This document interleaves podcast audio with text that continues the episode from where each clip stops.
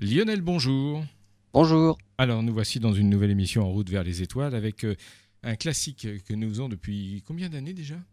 Ah bah ça fait quelques années, hein. ça, Quelques ça va être la, années. la onzième là. La onzième année. hein. Vous rajeunissez à chaque fois. Ah Absolument. N'est-ce pas? Et donc, euh, eh bien, nous allons faire les questions euh, de vos élèves, l'école à Galardon, c'est ça, l'école primaire? Absolument. Les- les- donc c'est mes élèves de cette année, des CM1, donc euh, qui se sont prêtés au jeu des petites questions, des questions qui paraissent euh, bah, anodines apparemment, mais mais pas du tout. hein. On va aller très loin en fait. Des questions intéressantes qui permettent d'apprendre plein de choses sur le système solaire et puis même bien au-delà. Bon, très bien. Et, et ce sont des questions basiques que même les adultes se posent, hein, de toute façon. Du style, on la retrouvera tout à l'heure, pourquoi le ciel est-il bleu, quoi? Absolument. Hein, voilà. On se retrouve tout de suite pour cette euh, nouvelle émission. Et voilà la première question. La première question, c'est une question de Swan. On l'écoute tout de suite. Comment le système solaire s'est-il formé? Eh bien, au départ, pour pouvoir former le système solaire, il faut un énorme nuage. Alors, de- dans, dans le- dans le- dans l'espace, il y a beaucoup de nuages. On appelle ça, nous, des nébuleuses. Des gros nuages d'hydrogène, souvent. Et aussi, il faut de la poussière. C'est avec la poussière qu'on finira par faire des blocs de roches. Et les planètes naîtront de ça. Donc, on a un énorme nuage au départ. Et il faut qu'il soit suffisamment gros pour qu'un jour, il puisse s'effondrer sur lui-même. Mais un nuage tout seul comme ça dans l'espace, eh bien, ça suffit pas. Il va falloir qu'il y ait un élément déclencheur. Et l'élément déclencheur, c'est une onde de choc. Et l'onde de choc, par exemple, pour notre système solaire, ça a été l'explosion d'une supernova pas très loin de notre système solaire, de ce qui allait devenir notre système solaire. Et donc une, énorme étoile, donc ce sont les étoiles les plus, les plus grosses, les plus massives, elles finissent leur vie en explosant littéralement. On appelle ça une supernova, une super étoile.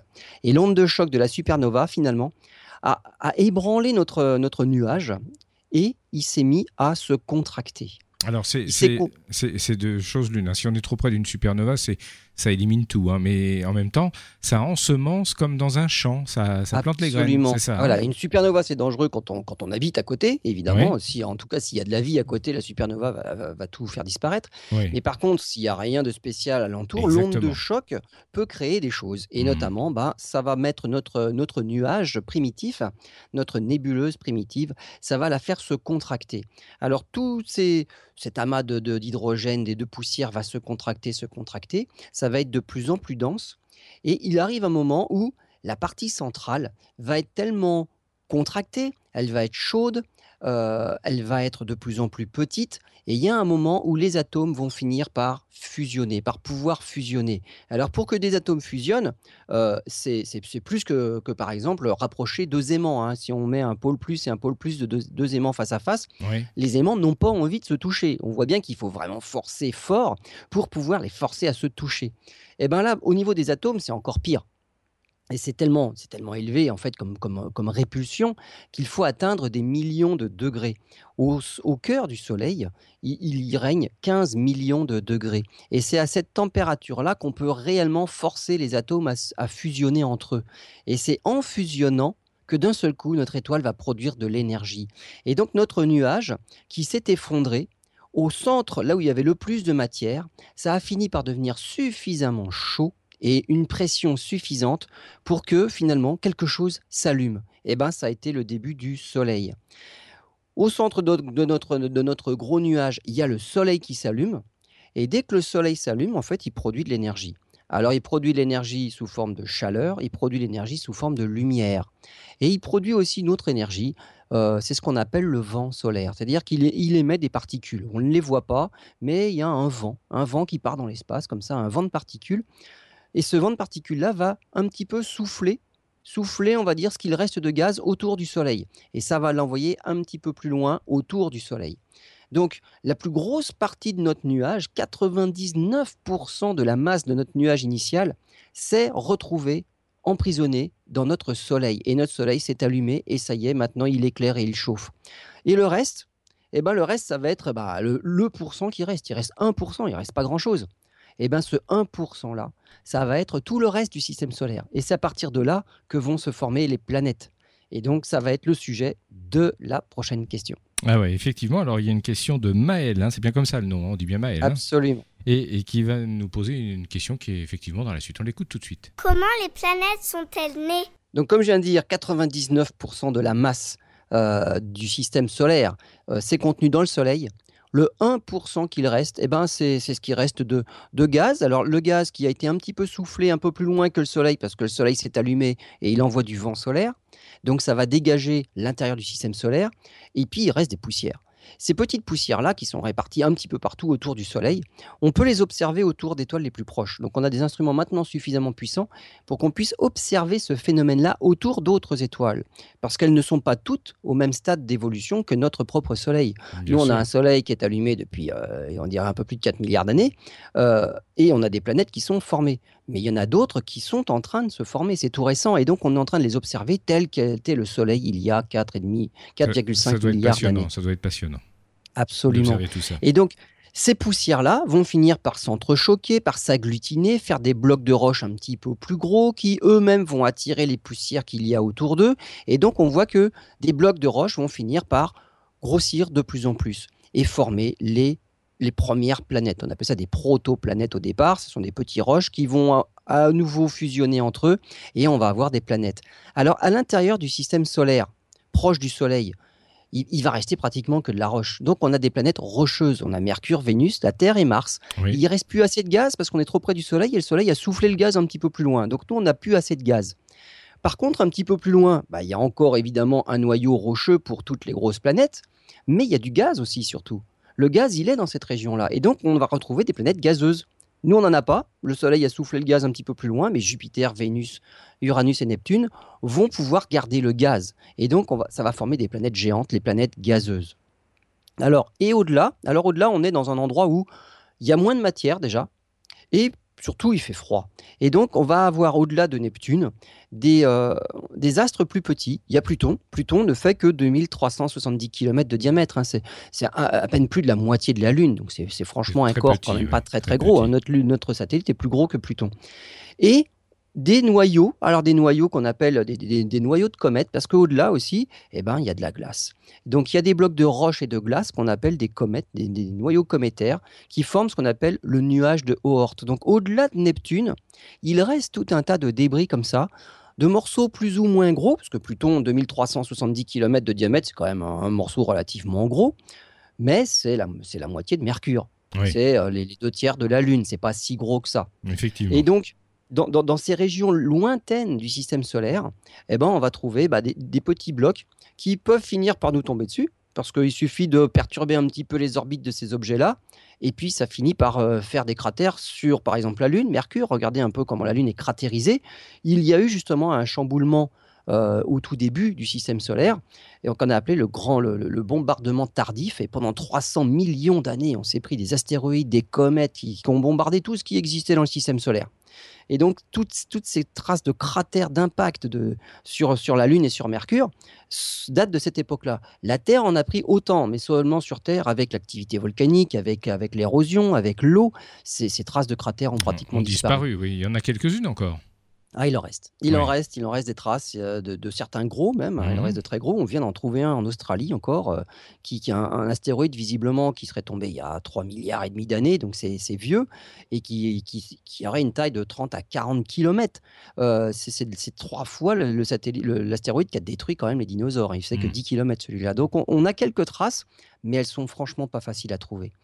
Cette supernova, pour en revenir à la supernova, puisqu'on a expliqué que c'est grâce à elle, à son explosion, l'onde de choc a fini par mettre en mouvement notre nuage et par former notre système solaire. Elle a fait autre chose. La supernova, lors de son explosion, a fabriqué tout un tas d'éléments. Déjà, elle a envoyé dans l'espace, elle a disséminé dans l'espace tout ce qu'avait fabriqué l'étoile il faut savoir, c'est qu'une étoile, elle fabrique des choses bien intéressantes. Tous les éléments, on va dire, constitutifs de la vie. Alors, elle fabrique du carbone, de l'oxygène, elle fabrique du fer, du cuivre, de l'uranium. Et en explosant, elle a envoyé aussi ça dans notre nuage. Elle a ensemencé notre nuage. Pourquoi sur Terre, on trouve des mines d'uranium? Parce que l'uranium était présent dans notre nébuleuse primitive au moment où la Terre s'est formée. Il n'y en avait absolument pas. Le, Soleil, le soleil ne, fabrique pas d'uranium. Il n'en mm. fera jamais. Ce n'est mm. pas une étoile assez grosse pour aller jusque-là. D'accord, mais ça, veut dire qu'on est, comme disaient certains scientifiques, nous sommes des poussières d'étoiles en fait. Des poussières d'étoiles. Hubert Reeves disait Hubert Reeves, oui, tout à fait. canadien. Mm. Hubert Reeves. Nous sommes des poussières d'étoiles. Et lorsqu'on dit que euh, l'uranium est une, euh, une énergie non renouvelable. Et pour cause, il faudrait qu'il y ait une autre supernova qui explose pour pouvoir nous en envoyer. Et encore, elle nous enverrait quelques morceaux. Ça ne Mm. ferait pas des, des- des mines d'uranium comme on a, puisque ça s'est bien, on va dire, ça, ça- ça s'est agglutiné. Mais si c'était le cas, si une, explo- si une, ex- une supernova explosait, là, je pense que ce, ce serait un peu catastrophique pour nous. Donc, vaut mieux pas qu'elle explose. Donc, quand on dit que l'uranium est une source non renouvelable, une source d'énergie non renouvelable, absolument. Il faudrait qu'une autre supernova explose à côté pour pouvoir nous en fournir encore. Donc, ça ne risque pas de se renouveler à nouveau l'uranium. Et donc, voilà comment se sont formées les planètes. Les petites proches du Soleil, et puis plus loin les grosses, parce que là, il restait du gaz et ça a fait les grosses planètes, euh, les géantes gazeuses. Très bien. On va passer à une question de Lily. Pourquoi Saturne a des anneaux? Ah, les anneaux de Saturne. Alors ça, c'est c'est quelque chose de magnifique à observer, même dans un instrument d'amateur. Les anneaux de Saturne, on les voit facilement. Il faut une lunette hein, quand même hein, pour les voir. Il faut un, voilà, mais, mais la- le moindre petit instrument d'amateur permet de voir les anneaux. Alors les jumelles, c'est limite. Il faudrait vraiment poser les jumelles et que ce soit des jumelles un peu puissantes. Mais sinon, une petite lunette, un petit télescope. Et quand on regarde Saturne, on voit les anneaux, c'est fantastique. Plusieurs hypothèses ont été émises pour expliquer la formation des, des- des anneaux de Saturne. Soit ce serait un satellite qui se serait trop rapproché de la planète. Il aurait fini par éclater en morceaux et les morceaux se seraient répartis autour de la planète. Soit ce sont, c'est l'inverse, c'est au moment où la planète s'est formée. On a dit que euh, les, blocs de roche euh, s'agglutinaient entre eux pour former un noyau de plus en plus gros, former une planète. Et puis, il serait resté des débris qui, eux, n'auraient jamais réussi à s'agglutiner pour former quelque chose. Donc, ils sont restés autour. Bon, pourquoi pas? Ou alors, simplement, lorsque Saturne s'est formé, eh ben, Saturne s'est bien formé, ça a fait une planète rocheuse avec un cœur rocheux d'abord, puis du gaz tout autour, et, à un moment, et puis autour des satellites un peu plus gros. Et une comète, par exemple, serait entrée en collision avec un de ces satellites-là, et donc le- le- les anneaux seraient le résultat de la collision, des, débris qui auraient été, été en- envoyés dans l'espace et donc en orbite autour de Saturne. Eh ben, on pense que c'est cette troisième hypothèse la bonne. Il y aurait eu une collision, donc au, tout début de la formation de, de Saturne, une collision entre un de ces gros satellites et une comète. Et la collision, aurait fait éclater le satellite et la comète, et les morceaux se sont répartis autour de la planète. Euh, euh, les, morceaux sont trop proches. Ils ont franchi une limite, on appelle ça la limite de Roche. C'est Monsieur Roche qui, a trouvé ça. C'est en deçà d'une certaine distance, euh, ces petits morceaux-là ne peuvent plus se réagglomérer pour former un objet. Parce que les forces d'attraction, les forces de marée de Saturne sont trop fortes. Ça empêcherait de faire un bloc d'un seul tenant. Et donc, on pense que c'est que c'est cette collision-là qui, aura- qui aurait formé les anneaux de Saturne. Alors c'est quelque chose de tout fin, hein, ça fait un kilomètre d'épaisseur, donc c'est vraiment tout fin. hein. Ramené à une échelle humaine, ce serait, ce serait plus fin qu'une lame de rasoir. Donc c'est vraiment des anneaux tout fins, oui. mais ce sont les seuls que l'on voit réellement. Alors que Jupiter en a, Uranus en a, Neptune en a. Il n'y a pas que Saturne qui a des anneaux. Les autres, les autres planètes géantes ont des anneaux aussi, mais ils sont invisibles pour des, pour des instruments d'amateurs. Il faut vraiment des- des télescopes de professionnels. Les anneaux de Saturne, eux, sont vraiment magiques. Très bien, on va faire une première pause, on se retrouve dans quelques instants. Vous êtes dans En route vers les étoiles euh, avec Lionel Boris d'Albireo 78 et on va retrouver dans quelques instants de nouvelles questions. La question d'Anthony. Pourquoi certaines planètes n'ont pas de satellites? Eh ben, la réponse, euh, c'est parce que c'est impossible. Ça paraît tout bête, mais enfin, il y a quand même une bonne explication. Il est vrai que Mercure et Vénus n'ont pas de satellite. Alors, la, Lune en a un, on verra tout à l'heure, pas tout à fait. Mars en a deux. euh, Jupiter, euh, plus d'une soixantaine. euh, Saturne, plus d'une soixantaine. Alors, quand je dis plus d'une soixantaine, c'est une soixantaine de satellites dont on connaît parfaitement les orbites. Parce que pour Saturne, on est à plus de 200. Vous vouliez parler de la Mais on Terre n'a pas les orbites, on n'a pas les, les caractéristiques précises, donc bon, c'est pas officiel, on va dire. Vous vouliez parler de la Terre tout à l'heure, c'est ça, hein, pas de la Lune La Terre, a- voilà, d'accord, on rectifie. Oui, la Terre. Voilà. Euh, donc Mercure et Vénus, effectivement, n'ont pas de satellite. Et elles n'ont pas de satellite, euh, non pas parce que c'est le fruit du hasard, c'est parce qu'elles ne peuvent pas avoir de satellite. Alors là, il va falloir que je m'explique. Je vais déjà expliquer ce qui se passe pour le système Terre-Lune. Euh, la Terre tourne sur elle-même en 24 heures. La Lune fait un tour autour de la Terre en un mois. C'est-à-dire que la Lune, elle tourne beaucoup plus lentement que la Terre. La Terre tourne en 24 heures. Eh bien, à cause de ça, il se passe un phénomène. Imaginez deux personnes. Il y en a une qui va jouer le rôle de la Lune et l'autre le rôle de la Terre. Donc celle qui joue le rôle de la Terre va tourner vite sur elle-même, puisqu'on fait un tour en 24 heures, et celle qui joue le rôle de la Lune va tourner plus lentement autour. Et on va dire que la Lune enlace la Terre. Ça, ça va être les forces de marée. Il y a évidemment des marées sur Terre. hein. L'eau monte, l'eau descend, donc il y a des marées océaniques. Il y a aussi des marées continentales. hein. Nous, on monte et on descend aussi. hein. 30 cm, on monte et on redescend de fait. 30 cm. On ne le sent pas. hein. C'est toutes les, toutes les 12 heures. On monte pendant 6 heures, on descend pendant 6 heures. On s'en rend pas compte. Mais donc, la Lune, euh, elle- elle- il y a des forces. Elle nous impose des forces autour de la Terre. Et imaginez donc la, la Lune qui nous enlace la Terre. Eh ben, on essaye d'empêcher celui qui joue le rôle de la Terre de tourner sur lui-même. Donc, il tourne assez vite quand même. Oui. Mais avec les bras autour, eh ben, ça frotte un petit peu, on l'empêche de tourner. Et effectivement, qu'est-ce qui se passe? Eh ben, À force de l'empêcher de tourner, eh ben, il ralentit dans sa vitesse de rotation. hein. Et c'est ce qu'on observe. Le- la rotation de la Terre ralentit. Alors ça ralentit pas beaucoup, hein, 2 millisecondes par siècle, bon, c'est pas énorme. Mais si on ramène ça sur l'histoire de la Terre, on se rend compte par exemple que euh, il y a 100 millions d'années, alors il y a 100 millions d'années, c'était l'époque des dinosaures, il y avait encore des dinosaures sur Terre, eh ben, la, durée de- de- de la journée terrestre, c'était 23 heures, c'était pas 24 heures. Et donc, il y avait 480, 480 jours par an. Si on remonte bien plus loin dans l'histoire de la Terre, pratiquement au moment de la formation de la Terre, la Terre tournait sur elle-même en 6 heures. Donc, elle tournait bien plus vite. Une année complète, donc la révolution de la Terre autour du Soleil, comptait 1434 jours. 1434 jours par an. Donc, la Terre tournait plus vite. Pourquoi on a ralenti? Parce que la Lune nous ralentit. Il y a des forces de marée, il y a un couple de forces qui fait que, eh ben, on ralentit. Hmm. Et on va ralentir comme ça encore pendant un moment, jusqu'à ce que, bah, finalement, euh, on ne tourne plus dans les bras de la Lune, en gros, avec notre image à nous. Oui. C'est-à-dire qu'on se fait face. Et à ce moment-là, la durée du jour, ce sera 45 de nos jours.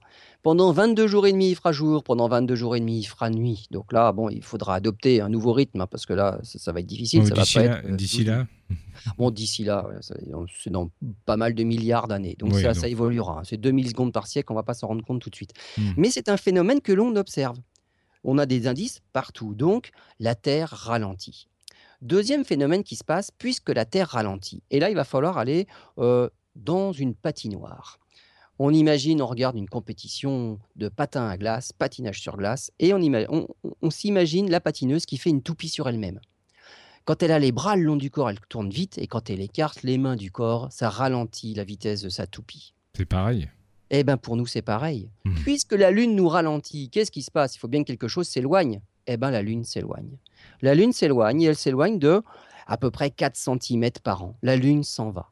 Et on l'observe effectivement euh, aussi, ce phénomène-là, puisque les missions Apollo ont déposé des, des réflecteurs laser sur le sol de la Lune, et on est capable de tirer dessus pour mesurer précisément la distance Terre-Lune. Et on se rend compte que effectivement la Lune s'en va. 4 cm par an, c'est facile à mesurer. Oui, ça se mesure bien, ça. Voilà, donc dans le système Terre-Lune, voilà le, le phénomène qu'on observe. La Lune nous ralentit parce qu'on tourne beaucoup plus vite qu'elle autour de nous, et en contrepartie, puisqu'elle nous ralentit, la Lune s'éloigne. Pour Mercure et Vénus, c'est totalement différent. Mercure tourne sur elle-même en 58 jours. C'est lent, ça. Et alors pour Vénus, en 243 jours, c'est encore plus loin. En plus, euh, Vénus, elle fait un tour autour du Soleil en 224 jours. Ça veut dire que sa journée est plus longue que son année. L'année, c'est le temps de faire le tour du Soleil, 224 jours. Sa journée, faire un tour sur elle-même, 243 jours. Sa journée est plus longue que son année. C'est quand même phénoménal, C'est quand même, ce qui se passe sur Vénus. Eh bien, si on avait un satellite qui tournait autour de Vénus, qu'est-ce qui se passerait? Je reprends mes deux personnages, l'un enlace l'autre.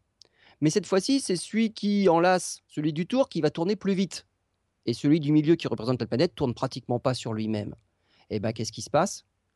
C'est celui du milieu qui est accéléré cette fois-ci, parce que l'autre, il tourne beaucoup plus vite. Le satellite tourne plus vite que la planète, la planète est accélérée. Ah, mais revenons à notre patineuse. Qu'est-ce qui se passe si on l'accélère, la patineuse? Qu'est-ce qu'elle doit faire pour accélérer? Rapprocher les bras du corps. Ça veut dire que dans ce système Vénus-satellite, le satellite se rapprocherait. Et le satellite se rapprocherait tellement qu'il finirait par s'écraser sur la planète.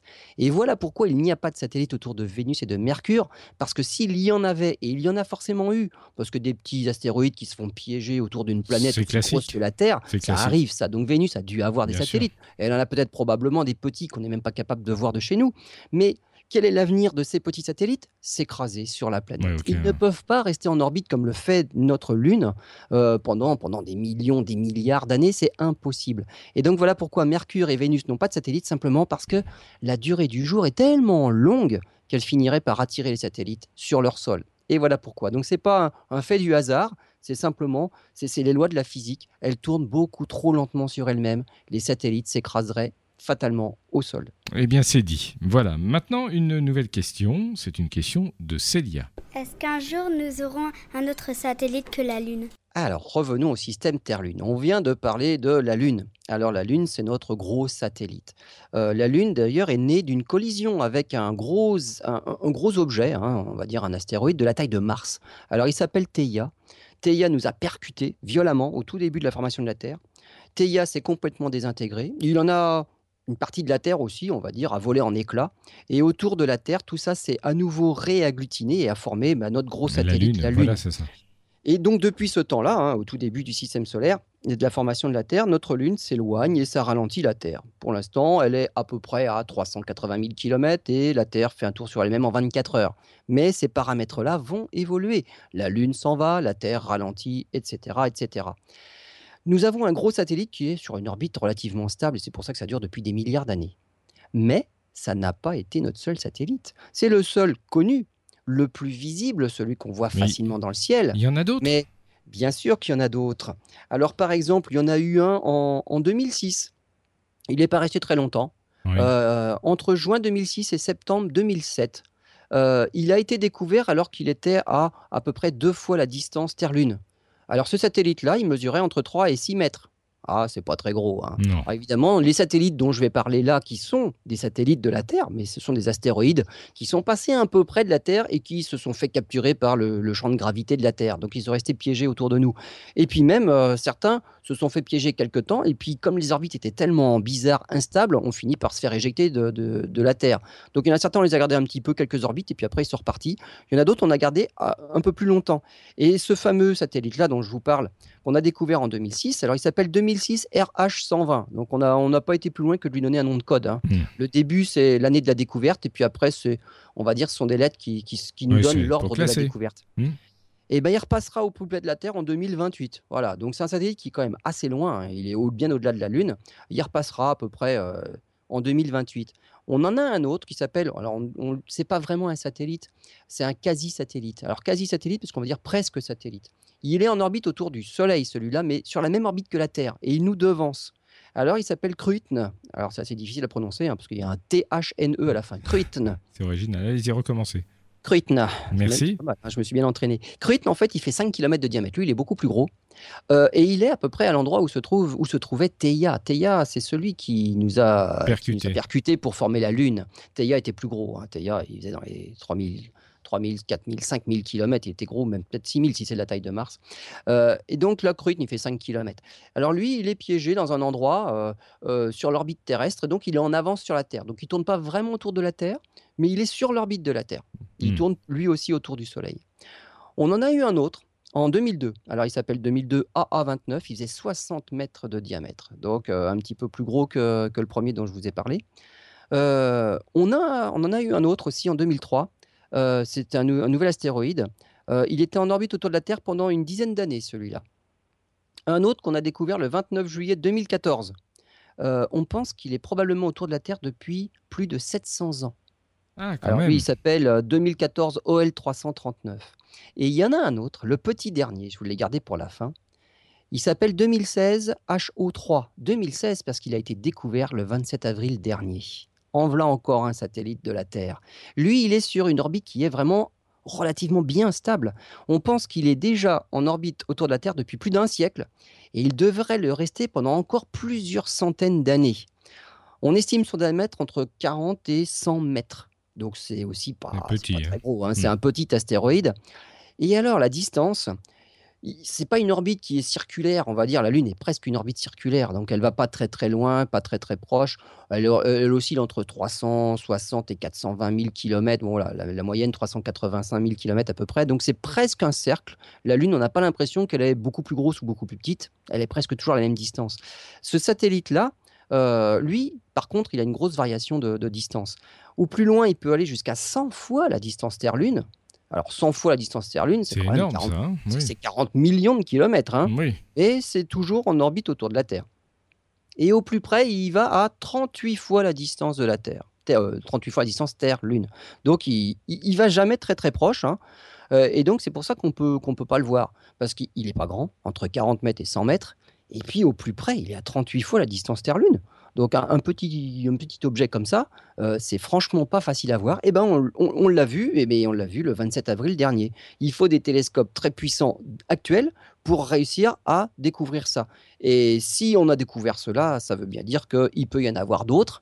Et donc des satellites, il y a la Lune, forcément c'est le plus mmh. gros, il est facile à voir, mais on en a d'autres. Et on pense que ce, satellite-là, le, le, dernier, la 2016 HO3, euh, il passera la prochaine fois au plus près de la Terre, donc à 38 fois la distance Terre-Lune, le 9 novembre 2030.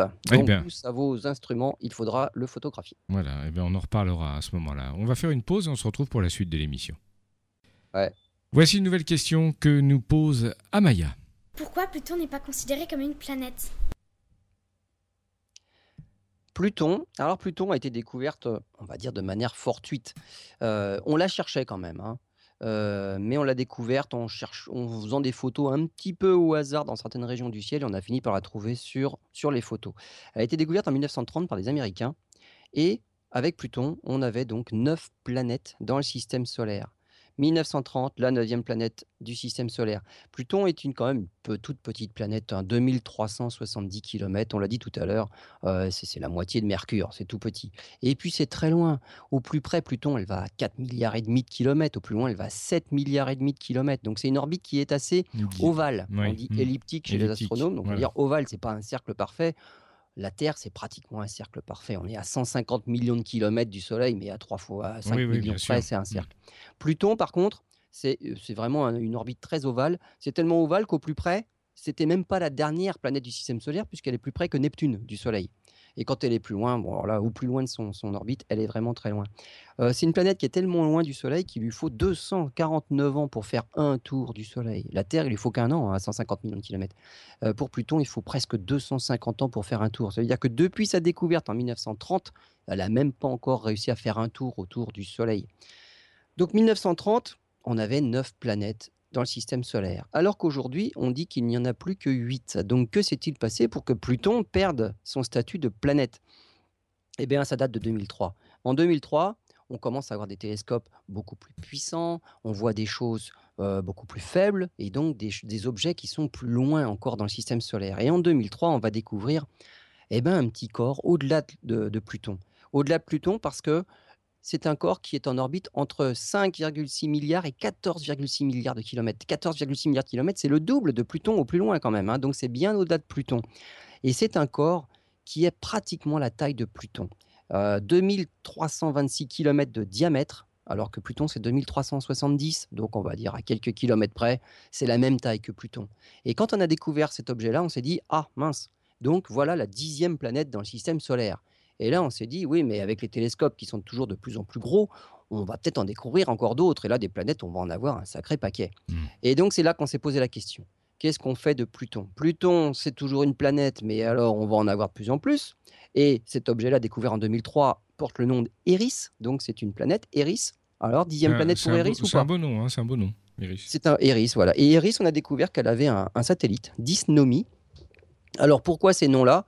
Euh, Parce que on, a eu du mal à se mettre d'accord sur le sort de Pluton. Euh, et donc on a la, déesse de la discorde. Hein. Eris est la déesse de la discorde. On s'est bien battu pour le sort de Pluton. On s'est battu quand? C'était en été 2006. Mmh. Euh, pendant tout le mois d'août, l'Union astronomique internationale s'est réunie pour discuter du sort de Pluton et de la nouvelle définition d'une planète.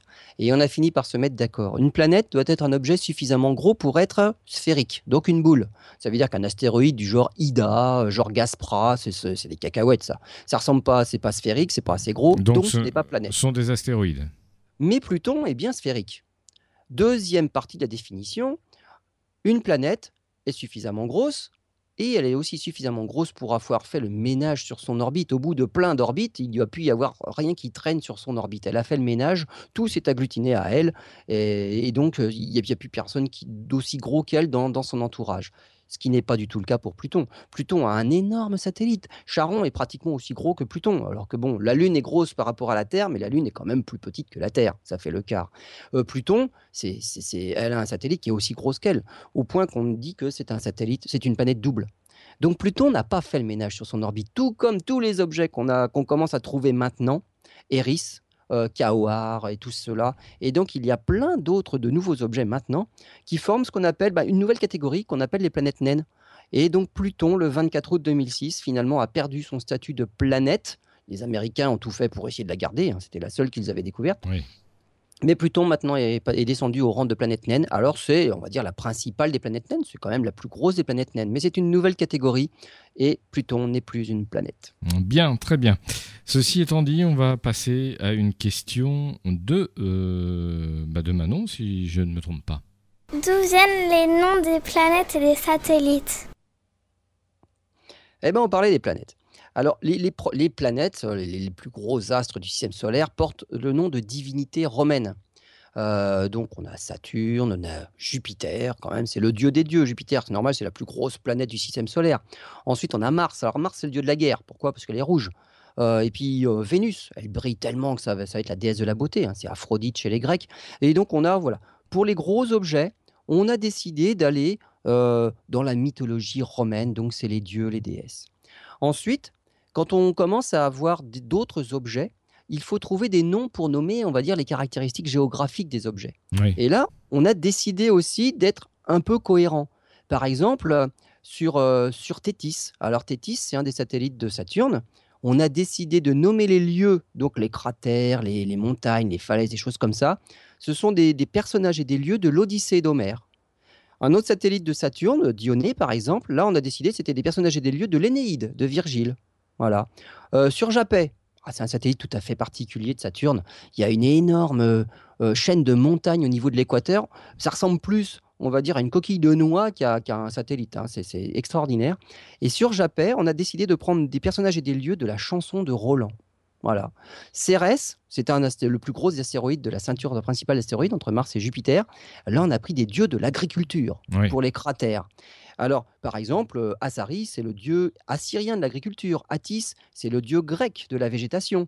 Euh, Shaminuka, alors là, il faut aller au Zimbabwe, c'est l'esprit qui fait pleuvoir en période de, sécheresse. Mais c'est bien, bien d'emprunter comme ça dans les mythologies euh, de chaque pays de l'humanité. Voilà, c'est des, mythologies de, mmh. civilisations différentes, et on essaye de, faire quelque chose de cohérent en un même endroit. Donc Cérès, voilà, sur cet astéroïde-là, et Cérès, pour en revenir à la question d'avant, Cérès, qui fait partie de la ceinture principale d'astéroïdes entre Mars et Jupiter, fait aussi partie de, de, cette nouvelle famille des planètes naines avec Pluton. Parce que Cérès, fait 1000 km de diamètre.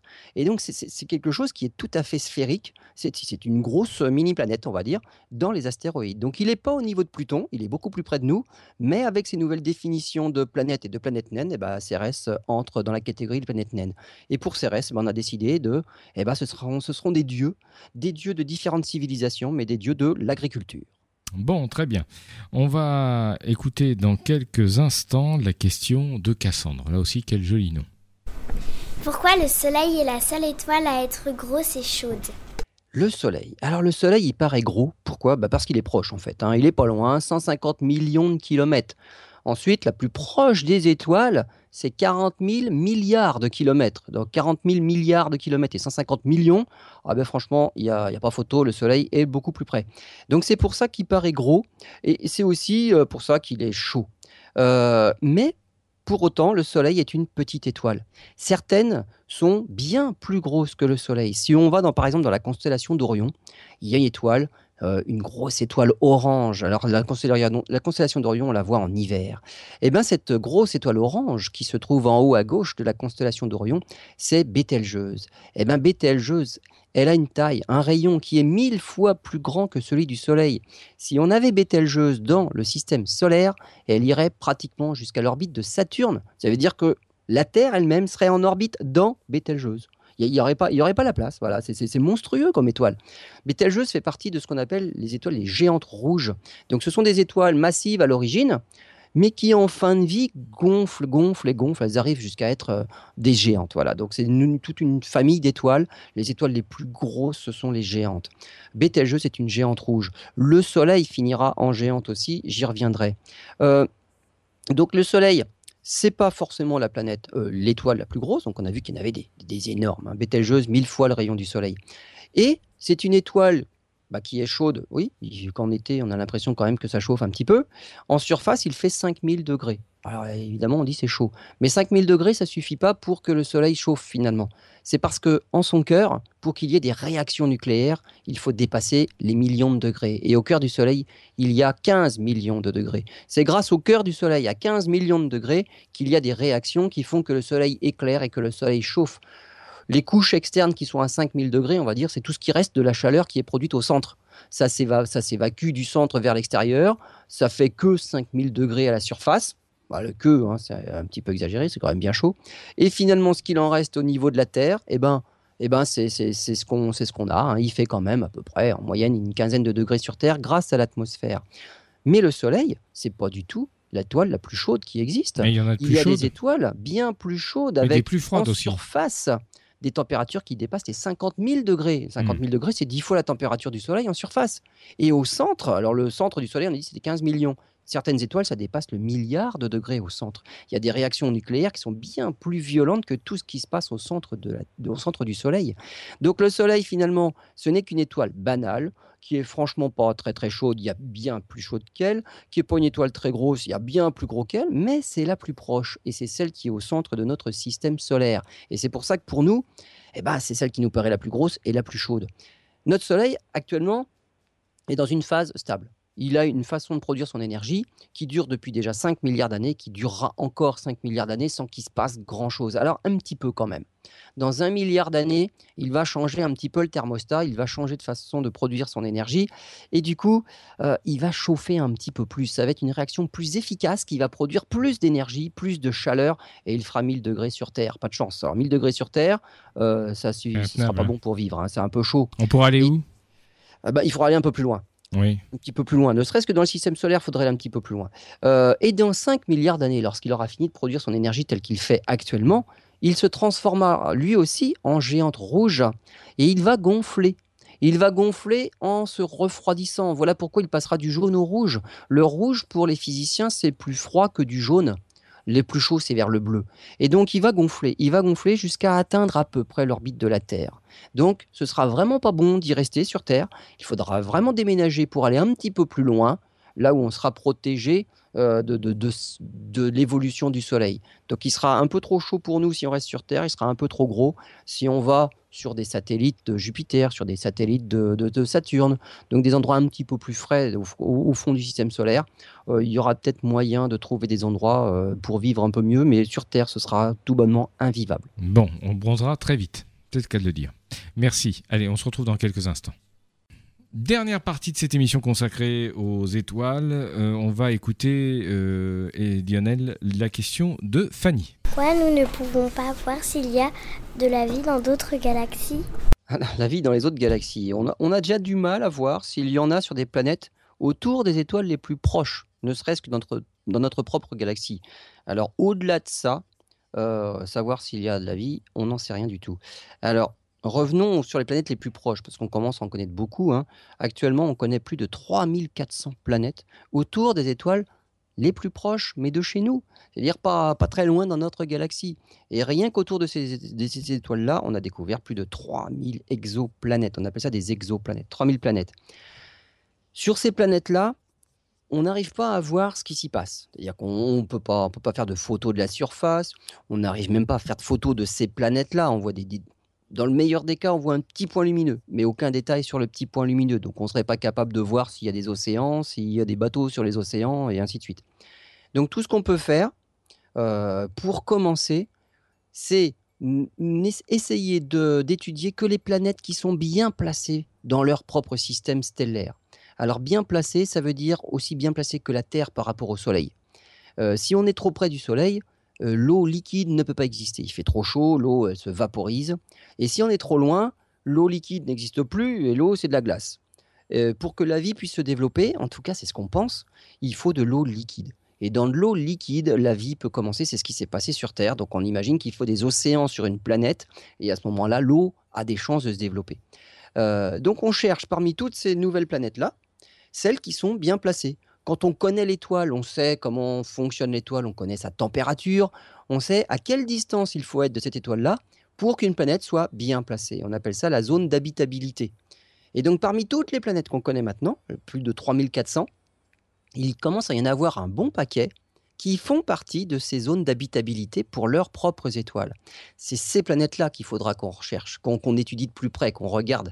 Parce qu'il y en a beaucoup euh, qui tournent autour de leur étoile juste à côté, certaines même en quelques jours, quelques heures. Il fait 2000 degrés à la surface, on va même pas se poser la question à savoir s'il y a de la vie qui peut exister. Il fait 2000 degrés, pour nous, c'est pas concevable d'avoir de la vie à 2000 degrés, donc on n'étudiera même pas plus loin ce genre de, de planètes-là. Mais toutes les planètes qui sont à la bonne distance, pour que, s'il y a une atmosphère par exemple, il y ait de l'eau liquide en surface, alors celles-là seront intéressantes.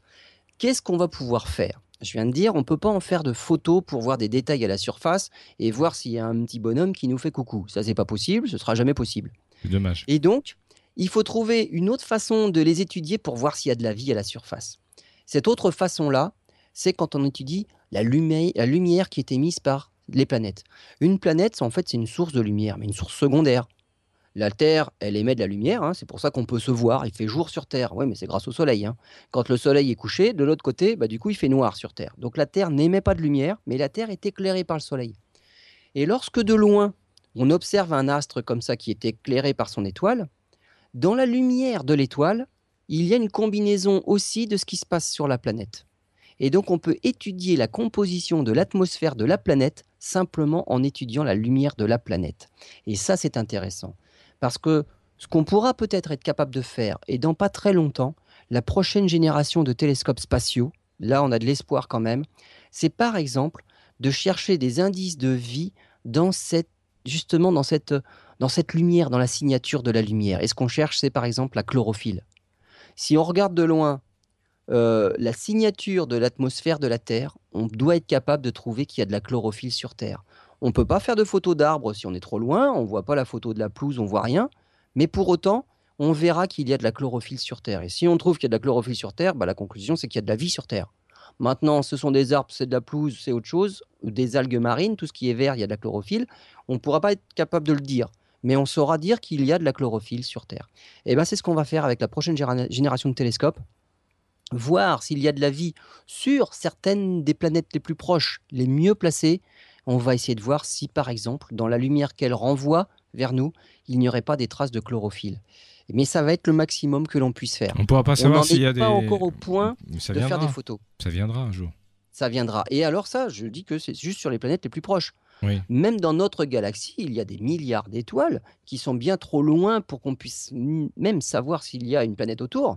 Et alors dans les autres galaxies qui sont encore bien plus loin, là ça se compte en millions et en milliards d'années-lumière, on, sera incapable de faire ça. Mais ce qu'on peut dire, c'est si on, si on étend notre, on va dire, nos découvertes dans notre euh, voisinage proche, si on étend à toute la galaxie, et si on se dit, bah tiens, c'est pareil sûrement dans les autres galaxies, on doit pouvoir dire qu'il y a des, milliards de possibilités de planètes où la vie doit être possible.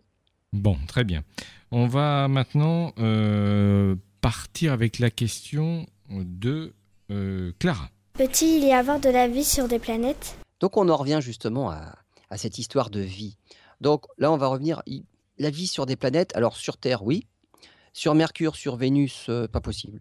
Sur Mercure, il n'y a pas d'atmosphère, il fait trop chaud quand il est en plein soleil, il fait trop froid quand c'est la nuit, et puis il n'y a pas d'atmosphère, on va dire, pour répartir équitablement la chaleur un peu partout. Sur Vénus, alors c'est l'inverse, sur Vénus, il y a trop d'atmosphère. Et il y a tellement d'atmosphère que ça fait un effet de serre terrible. Il fait pratiquement 500 degrés au sol. Euh, il y, a, une pression terrible. Et puis, il y a de l'acide sulfurique qui tombe en, pluie. Donc, c'est franchement pas vivable. Hein. Ça a beau être euh, la, déesse de la beauté, Vénus, euh, c'est pas le paradis. Hein. donc, sur Vénus, la, la vie n'est pas possible non plus. Sur Mars, alors Mars est un petit peu, on va dire, elle est un peu loin, Mars, mais c'est limite. Hein. Mais Mars a perdu son atmosphère dans son histoire, elle avait une atmosphère. Mars a pratiquement commencé, on va dire, sa, formation comme la Terre. Elle est un peu plus petite, mais à l'époque où il y avait de l'atmosphère sur Mars, il y avait de l'eau liquide à la surface de Mars. Il nous en reste tout un tas d'indices. On, est capable de faire des photos de dépôts sédimentaires et les sédiments, les argiles, ça se fait en présence d'eau. Euh, On voit qu'il y a des traces de rivières, de lacs, donc il y a des écoulements liquides, on voit tout ça, mais il n'y a plus d'eau liquide. Mars, Mars est complètement asséché parce qu'elle a perdu son atmosphère. Donc Mars est un désert aride, mais il y avait de l'eau avant. Et à l'époque où il y avait de l'eau sur Mars, très probablement que la vie avait commencé à se développer. Il n'y a pas de raison qu'il n'y ait que sur Terre. Il suffit d'un peu d'océan et hop, la vie peut, peut aussi se développer sur Mars. Mais la vie n'a pas pu évoluer au point euh, qu'elle a évolué sur Terre, simplement parce que à un moment donné dans sa vie, à Mars, Mars a perdu son atmosphère, plus d'atmosphère, plus de pression au sol. Il n'y a que 1 millibar de pression hein, sur Mars. Hein. Chez nous, il y a quand même 700, il y a, 1000 millibars sur Terre. Hmm. Sur Mars, il y a 1 millibar, pas assez de pression pour retenir l'eau sous forme liquide. Et ben, on retrouve l'eau à l'état de vapeur dans l'atmosphère, mais très peu, et puis l'eau à l'état de glace au niveau des pôles ou alors euh, sous la surface, bien cachée mais l'eau liquide ne coule plus sur Mars, donc la vie ne peut plus continuer à se développer. Pour autant, tout ce qu'on envoie sur Mars, tous les deux ans, on envoie une flottille de, petites sondes pour aller étudier un petit peu Mars. On commence à connaître de mieux en mieux et c'est vraiment passionnant. Ce qu'on cherche, c'est justement s'il n'y aurait pas des traces de vie fossile. Donc c'est simplement des, fossiles, des bactéries, des choses comme ça, comme sur Terre il y a des milliards d'années. Euh, sur Terre, ça a continué à se développer. Sur Mars, ça a dû s'arrêter à ce niveau-là. Et c'est ça qu'on cherche. Et donc quand on envoie des sondes sur Mars, on les envoie justement dans des, dans des anciens lacs asséchés, dans des dépôts sédimentaires, et on va chercher dans les argiles les traces de vie. On va pas mettre, on va pas n'importe où. On, va là où l'eau liquide a existé et on, on est sûr que l'eau liquide a existé. Donc, euh, qu'est-ce qu'il faut pour que la vie soit sur des planètes? Il faut de l'eau liquide. De l'eau liquide en surface, il n'y a que sur Terre. De l'eau liquide en sous-sol, on peut encore en trouver sur certains satellites. Encelade, un satellite de Saturne, il y a de l'eau liquide. Euh, Europe, un satellite de Jupiter, il y a de l'eau liquide sous une banquise. Et de l'eau liquide sous une banquise, là, on se dit, il y a quand même. C'est probable on n'en est pas certain, il faudrait aller voir. Il y, a des, projets qui sont prévus pour aller voir, forer un petit peu, perforer cette croûte, cette croûte de, glace, ou alors aller dans les fissures, parce qu'il y a des fissures, on voit bien qu'il y a des sortes d'icebergs à la surface d'Encelade, euh, à la surface d'Europe, pardon, et euh, il y a des fissures aussi à la surface d'Encelade, puisqu'il y a des griffes, il y a des, geysers sur Encelade. Si on envoyait une sonde explorer justement ces fissures-là, on pourrait analyser l'eau qui en sort. Et là, on saurait peut-être si la vie a continué ou a déjà cédé, euh, est apparue et si elle a continué à se développer. Donc, euh, il faut de l'eau, il faut que l'eau soit liquide, et finalement, on en trouve un petit peu partout. Il faut du carbone, de l'oxygène, ça c'est normal, on s'est tous formés sur les mêmes dépôts. Hein. On va dire ces poussières d'étoiles-là. Donc carbone, oxygène, il y en a partout. Donc les éléments pour faire la vie, il y en a partout. Maintenant, il faut qu'il y, ait simplement de l'eau liquide pour que la vie ait eu le temps d'apparaître et se développer surtout. Très bien, on, termine cette, euh, cette émission avec euh, la question d'Aurélien. Peut-il y avoir de la vie sur des planètes? Alors cette question là, paraît anodine, mais en fait ça oblige à faire un peu de physique. L'espace est noir, mais entre, en fait, entre l'espace et le sol, qu'est-ce qu'il y a? Eh bien il y a l'atmosphère sur Terre. Et voilà pourquoi notre atmosphère n'est pas noire. Alors simplement, pourquoi c'est pas noir C'est quand notre atmosphère est éclairée. Euh, quand l'atmosphère n'est pas éclairée en pleine nuit, eh ben, finalement on voit le noir de, l'espace avec les étoiles. Mais quand c'est éclairé, ah, ben, finalement on voit plus le noir et on voit surtout du bleu. Alors la, la couleur, et donc c'est bleu sur Terre, hein, mais ce sera une autre couleur sur d'autres planètes. Euh, le bleu sur Terre dépend de la composition de l'atmosphère et notamment c'est la présence d'oxygène. Euh, dans les rayons que nous envoie le Soleil, il y a toutes les couleurs. il suffit de, pour s'en convaincre de, regarder bah, simplement quand il pleut il y a du soleil qui éclaire des gouttes d'eau. Qu'est-ce qui se passe à la sortie des gouttes d'eau? Eh ben, il y a toutes les couleurs qui apparaissent. Euh, la lumière a été décomposée, ça va du bleu, ça va jusqu'au rouge. Ça, c'est ce qui est visible, mais ça va même au-delà. Hein. Au-delà du rouge, il y a de l'infrarouge. Bah, on le sent, ça c'est le chaud, c'est la chaleur. Et puis au-delà du bleu, il y a du violet. Et puis après, il y a de l'ultraviolet. Ah, ça, on sait aussi que ça existe, on prend des coups de soleil. Donc il y a du rayonnement qui n'est pas visible, ultraviolet, infrarouge, mais qui existe bien. Et au milieu, il y a du rayonnement visible. Et l'atmosphère, en tout cas les atomes d'oxygène, ne se comportent pas tous de la, même façon vis-à-vis des couleurs. Le rouge, par exemple, l'oxygène n'en fait rien du rouge. Il laisse le rouge tranquille et il traverse l'atmosphère tout droit. Et c'est pour ça que au lever de soleil, au coucher de soleil, quand on regarde du côté du soleil, il faut faire attention, le soleil ça éclaire un petit peu, mais on voit bien que c'est rouge. Un coucher de soleil, c'est rouge. Par contre, le bleu, l'oxygène absorbe le bleu. Et donc, il s'en sert pour prendre un peu d'énergie, puis cette énergie, il la restitue sous forme de rayonnement bleu, mais pas dans la même direction. C'est-à-dire qu'un atome d'oxygène de l'atmosphère qui se trouve euh, au loin du Soleil dans le ciel absorbe la couleur bleue et va la restituer. Et donc cet atome-là va rayonner dans le bleu. Tous les atomes d'oxygène absorbent et rayonnent du bleu. Et donc c'est pour ça que à cause, à cause ou grâce à l'oxygène, notre atmosphère nous paraît bleue partout. Alors, je ne parle pas des nuages, hein. les nuages sont des, sont des gouttelettes d'eau, hein. ça paraît blanc ça. Donc, euh, donc je parle vraiment de l'atmosphère sans nuages, c'est du bleu. Si on va sur Mars, par exemple, ben, ce ne sera pas du bleu parce que sur Mars, il y a beaucoup moins d'oxygène, donc c'est surtout de l'azote. Et ben, sur Mars, on a une atmosphère qui est orange.